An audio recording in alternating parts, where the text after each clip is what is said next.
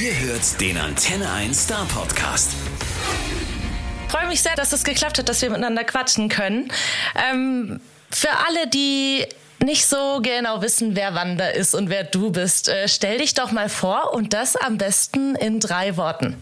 Also drei Worte sind eine schwere Limitierung. Vielleicht machen wir vier. Mein Name ist Marco. Ähm, ich bin der Sänger der Wiener Band äh, Wanda und ich weiß nicht wirklich, was ich über uns sagen kann. Ähm, so, ähm, also wäre das jetzt irgendwie so ein, ein Quartett das kennt man auch in Deutschland, gell? Diese, diese Spielkarten. Ja.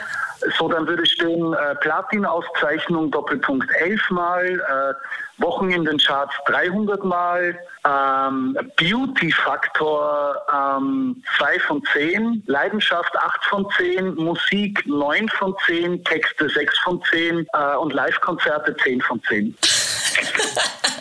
Okay, geil. Das waren jetzt zwar ein paar mehr als drei, aber ich glaube, wir können uns jetzt so halbwegs zumindest ein Bild von euch machen. Ähm, Wunderbar. Genau, das war jetzt das Bild und ähm, wir wollen auch in eure Single kurz reinhören. Ihr bringt am Freitag eure neue Single raus, die heißt Rocking in Wien. Da hören wir jetzt mal kurz rein. Viel Spaß. Vielleicht ist das die Hölle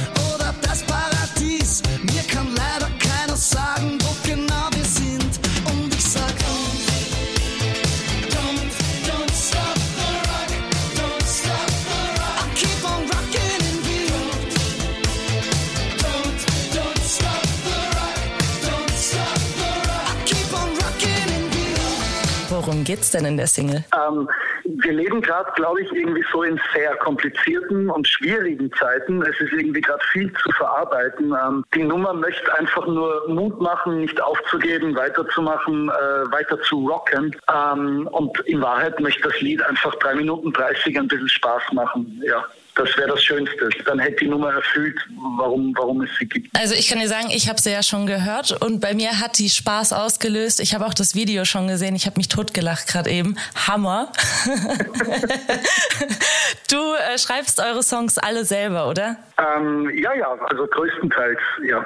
Ja. Also du hauptsächlich und dann noch ein paar Bandmitglieder oder andere Partner manchmal noch. Äh, nein, nein, also um Gottes Willen, wir arbeiten nur untereinander natürlich. Also wir sind keine, keine Labelband, die dann mit irgendwelchen Songwritern arbeitet oder so. Ähm, aber äh, Gitarrist hat immer wieder sehr interessante Textzeilen gehabt im Laufe der Jahre. Da bin ich ganz angetan. Ja. Und äh, wie war das jetzt konkret bei dem Song Rocking in Wien? Ähm, der ist jetzt aus deiner Feder oder habt ihr den zusammengeschrieben? Ach, das immer so ein Prozess, nicht? Äh, was ich darüber sagen kann, ist, wir haben so viel Spaß gehabt bei den Aufnahmen wie wirklich lange nicht. Also das alles hat sich irgendwie ein bisschen so angefühlt wie, wie ganz am Anfang, weil wir auch durch die Pandemie, wir hatten keinen Druck, ähm, es hat niemand eine Platte von uns erwartet, niemand hat einen Song erwartet, wir auch nicht selber von uns. Ähm, und so ist irgendwie der Song und aber auch das ganze Album in einer gewissen Leichtigkeit immer so nebenbei entstanden. Also immer wenn irgendwie Zeit war und Lust war, dann haben wir uns hingesetzt und was gemacht. Es war ein,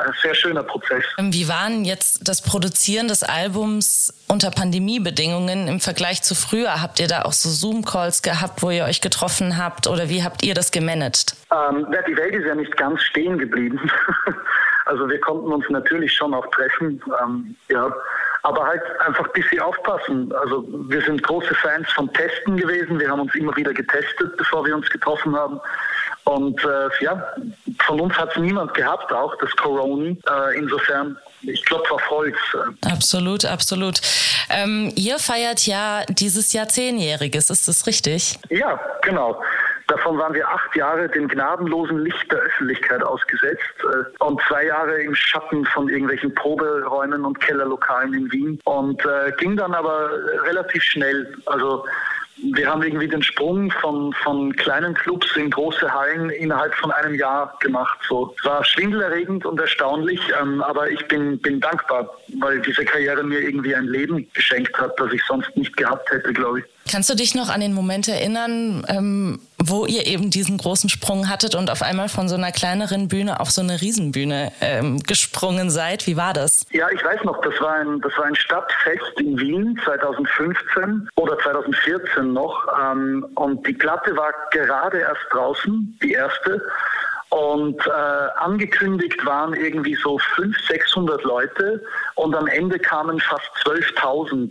Ähm, und der Verkehr in der Innenstadt war lahmgelegt. Ähm, der, der Michaelerplatz ist wirklich im, im, Zentrum Wiens, im Herzen dieser Stadt. Ähm, und in alle Richtungen, in, in all diesen äh, Straßen war alles voller Menschen. Und da habe ich mir irgendwie gedacht, okay, es kann schon sein, dass sich unser Leben jetzt verändert. Wie erklärst du dir euren Erfolg? Ähm, kann ihn mir nicht erklären. Ähm, wir singen halt in unserer Muttersprache und ich glaube, davon gibt es einfach nicht so viele Gruppen. Ähm, ich, ich, weiß nicht, warum wir ausgerechnet diesen großen Erfolg haben. Ähm, ich habe mir sagen lassen, äh, dass, dass die Texte irgendwie manchen Menschen aus, aus dem Herzen sprechen, ähm, aber wirklich wissen tue ich es nicht. Mhm. Ich habe bei euch das ein bisschen das Gefühl, dass es das ist, dass ihr halt einfach das macht, worauf ihr Bock habt und das kommt rüber. Und ähm, ihr nehmt kein Blatt vor den Mund, sondern ihr macht halt das, was ihr wollt. Und ich glaube, ich könnte mir zumindest vorstellen, dass das so eines, so ein Grund für euren großen Erfolg ist. Vielleicht, ja. Wir, wir haben zumindest, so fühlt sich's an, immer irgendwie doch die Kontrolle gehabt über, über diese Karriere auch. Ähm, und äh, wir haben praktisch nie irgendwas gemacht, das wir nicht wirklich wollten. Im September kommt ja jetzt dann euer fünftes Album raus, ne? Darfst du schon verraten, wie das heißt? Ähm, ich glaube, der Titel ist so enttäuschend und so langweilig, dass ich äh, die Leute lieber noch nicht enttäuschen mag. Also wenn es dann rauskommt, können alle böse sein. Weil äh, unser Publikum liebt ja so unsere Albumtitel. Das ist ja auch so eine eigene kleine Geschichte. Amore, Bussi, Niente, Ciao.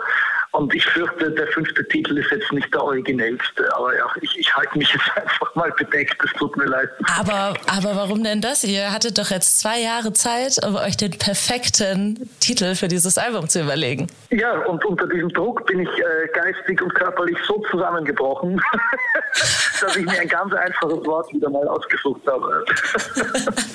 Nein, okay. ich sag noch nichts. Okay, musst du auch nicht. Ich bin auf jeden Fall gespannt, sogar noch mehr, als ich es vorher war.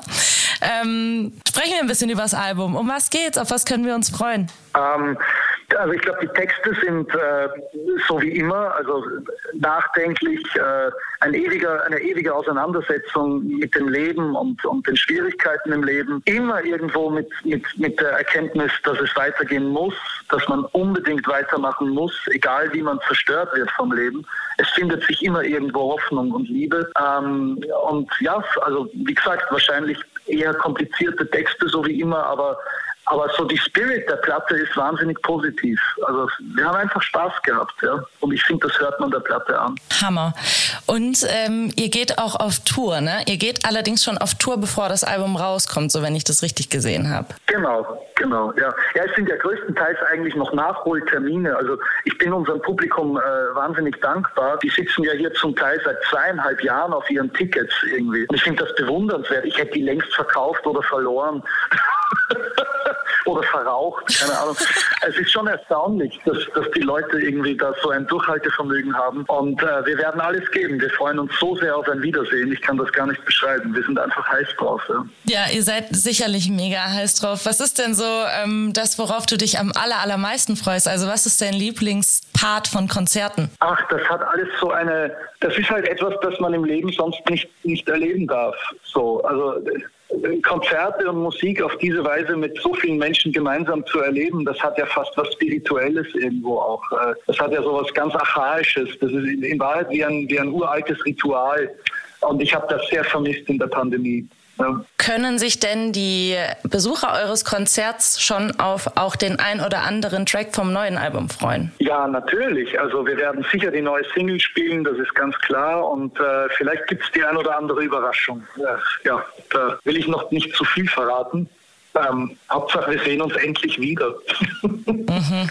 Ich glaube, da sprichst du auch euren Fans aus dem Herz. Ich möchte mit dir noch über ein anderes Thema reden, was schwierig ist, nämlich die Ukraine. Ich habe aber gesehen, dass ihr ähm, bei zwei Benefizkonzerten auftretet. Genau, nein, wir sind da zweimal in Wien. Einmal im Ernst-Happel-Stadion am 19. März und einmal äh, am Heldenplatz am 27. März. Beides in Wien. Ähm, was, was genau ist da denn geplant? Ähm, das wird ein Konzert, wie es unser Land zumindest wahrscheinlich noch nie erlebt hat. Es wird so ziemlich alles, was Rang und Namen hat, auf der Bühne stehen. Von Bilderbuch bis Wander. Ähm, Jan Buren spielt auch, weiß ich, ob, den kennt man ja auch in Deutschland, glaube ich, ein bisschen mehr. Ja, ja, den kennt man.